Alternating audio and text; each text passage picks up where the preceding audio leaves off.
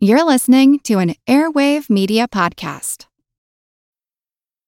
When it comes to weight loss, no two people are the same. That's why Noom builds personalized plans based on your unique psychology and biology. Take Brittany. After years of unsustainable diets, Noom helped her lose 20 pounds and keep it off. I was definitely in a yo yo cycle for years of just losing weight, gaining weight, and it was exhausting. And Stephanie. She's a former D1 athlete who knew she couldn't outtrain her diet, and she lost 38 pounds. My relationship to food before Noom was never consistent. And Evan, he can't stand salads, but he still lost 50 pounds with Noom. I never really was a salad guy. That's just not who I am. Even through the pickiness, Noom taught me that building better habits builds a healthier lifestyle. I'm not doing this to get to a number, I'm doing this to feel better. Get your personalized plan today at Noom.com. Real Noom users compensated to provide their story. In four weeks, the typical Noom user can expect to lose one to two pounds per week. Individual results may vary. Have you ever wondered who the Mary was from Bloody Mary? If the Loch Ness Monster was real, or if Ouija boards actually worked? On each episode of the family friendly Unspookable, we look at the histories and mysteries behind your favorite scary stories, myths, and urban legends to get the real stories behind the scares. Want to solve your next mystery? Find and follow Unspookable now wherever you get your podcasts. There's a famous Pablo Picasso quote. He said, Good artists copy, great artists steal. There's a lot I find really interesting about that quote. Aside from like the notion that uh, you know a good artist learns from others and copies what they've done, but a, a great artist takes it and makes it their own and transforms it in some way, like that's an idea I can totally get behind. But what I find really interesting about that specific quote is Pablo Picasso didn't really say that. Or at least there's not a lot of evidence of it. But there's also some evidence Picasso might have stolen more than just that quote. feel like who art Ed? We'll try to spice it. Who art Ed? Mr. Wood art Ed me. Good. Either way, it, it's ambiguous. It works on so many levels. I know. That's off to a great start. Welcome to Who Arted, where we explore visual arts in an audio medium. I'm your host, Kyle Wood. For this week's Fun Fact Friday, we're going to be looking at Pablo Picasso and some of the shady aspects of his dealing. Now, getting back to that quote that I started with, um, P- Picasso is often said to have, have stated that good artists copy and great artists steal. Uh, it's not re- like the attribution on that is not really solid. Uh, he might have said something to that effect. He might have even said that. It's really hard to say for sure, but we do know there is strong documentation that in about 1920, T.S. Eliot wrote, Immature poets imitate, mature poets steal. So there was an expression of essentially the same notion of creative appropriation um, coming from another artist, a writer at that time, probably before Picasso was said to have stated, good artists copy, great artists steal. And that's not the only example of Picasso possibly occupying this space of a little bit of plagiarism or ideas being attributed to Picasso that maybe originated with another artist. In early 1914, Diego Rivera, uh, the famous Mexican mural artist, uh, he went to Europe to study, and he he quickly became friends with Pablo Picasso, and their friendship ended abruptly when Diego Rivera felt like Pablo Picasso was plagiarizing his work. At that time, Rivera was working in the Cubist style on a painting Zapatista landscape, and he was shocked and horrified later when he went to visit his friend Pablo in the studio and he saw that Picasso was copying a lot of the same style and the same technique in his painting, um, Picasso's painting being the man seated in shrubbery. Now, Picasso, to his credit, did later sort of paint out and paint over the offending details and, you know, got rid of the sort of Rivera esque elements of that painting. But that accusation of plagiarism really did sort of abruptly end their friendship. And it divided not only Diego Rivera and Pablo Picasso, but it it sort of reverberated through the art community as many people took sides. I'd say most people in Paris sort of took Pablo Picasso's side in that in that dispute, um, but a number of artists did express that they too kind of they would hide their work when Pablo came to visit them in the studio because he had a little bit of a reputation for taking in what other people were doing, taking it and making it his. Diego Rivera had this great quote. He said, I, I'm sick of Pablo.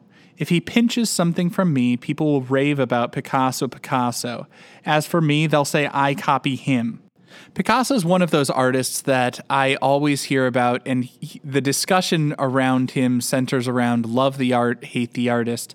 There's a lot of criticism of his personal behavior um, outside of his professional practice. You know, he wasn't always the nicest guy, to put it gently, but but also critics, contemporary critics point out that a lot of what he was doing that seemed so innovative for the time was he was just taking and appreciating the ideas of African artists and other less known and less respected artists and presenting it in a way that other people would accept because it came from Picasso.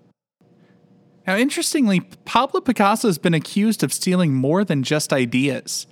In 1911, when the Mona Lisa was stolen, Pablo Picasso was a prime suspect for a little while. Now, he did not steal the Mona Lisa from the Louvre, but he was also not entirely innocent. About a week after the Mona Lisa was stolen, on August 29th, a young man walked into the Paris Journal. The paper identified him simply as the thief. And he basically goes through this rambling tell all where he talks about how for years he had been just lifting and selling, like stealing minor artworks from the Louvre. Back then, it really was not that hard. It's not like what we imagine in the movies. The guy who actually stole the Mona Lisa hid with it in a closet and then just walked out with it under his coat. So the, the, thief is telling this story about how he had this hobby of stealing little works of art, and as proof, he did actually turn over a small statue that the curators at the at the Louvre uh, confirmed was an Iberian piece from the museum's exhibit on pre-Christian artifacts. So people started to wonder like was he responsible for stealing the Mona Lisa? You know, he seemed like a small thief who, who like could he really have pulled it off? And then, you know, while the the Paris Journal refused to give up the name of their anonymous source, they did use a pseudonym in one of his published confessions, and it was pulled straight from the writings of a poet, Apollinaire. Now, that poet, Apollinaire, he was part of Pablo Picasso's social circle. You know, he he was um, you know part of that modernist collective that was you know they were f- referred to as wild men of Paris. Now, the police believed that maybe this modernist circle of wild men of Paris could have been responsible for and sophisticated enough to pull off an art heist like the theft of the Mona Lisa. And so they started to investigate, and this starts to get Picasso and Apollinaire panicked because they're sitting there thinking if they get caught, if they get caught up in all of this, they are going to be deported back to their home countries. And I say they're panicked if they get caught because they did not steal the Mona Lisa, but they were in possession of some stolen art. Picasso had some Iberian statues hidden in the back of his cupboard in um, in his Paris studio, and you know, while he claimed like he had no idea where that came from, it was clearly stamped property of the Louvre. So Apollinaire and Picasso, in their panic, they actually packed up those statues into a suitcase. They took it down to the banks of the Seine River and they were going to throw it away to dispose of the evidence, but they just couldn't bring themselves to do it. Later that day, Picasso turned it over to the, the Paris Journal. Eventually, Apollinaire is arrested. They went on trial for this, and while they tried to tried to, you know, come in with some of that bra- bravado and act all macho. You know, Picasso eventually just wept openly in court. He was hysterical. At one point, he even tried to say like he never even met Apollinaire. Um, at a certain point, the the judge overseeing this just dealing with all the contradictory and nonsensical testimony it sounds like he kind of just threw his hands up and said like this is embarrassing for everybody here. And he dismissed the case. He threw it out dismissed dismissed the men and like just gave them a stern lecture about about being better in their behavior and not stealing from the Louvre. And that was about it. There you have it. Pablo Picasso, one of the most prolific and popular artists of the 20th century. Some would argue one of the greatest artists of the 20th century, but also one of the worst art thieves of the 20th century. This concludes this week's episode of Who Arted. If you found this tolerable, please like and subscribe on Apple Podcasts, Spotify, or wherever you're listening. You can find images of the work being discussed this week and every week in the show notes on Twitter at WoodArtEd and on the website whoartedpodcast.com. Podcast done.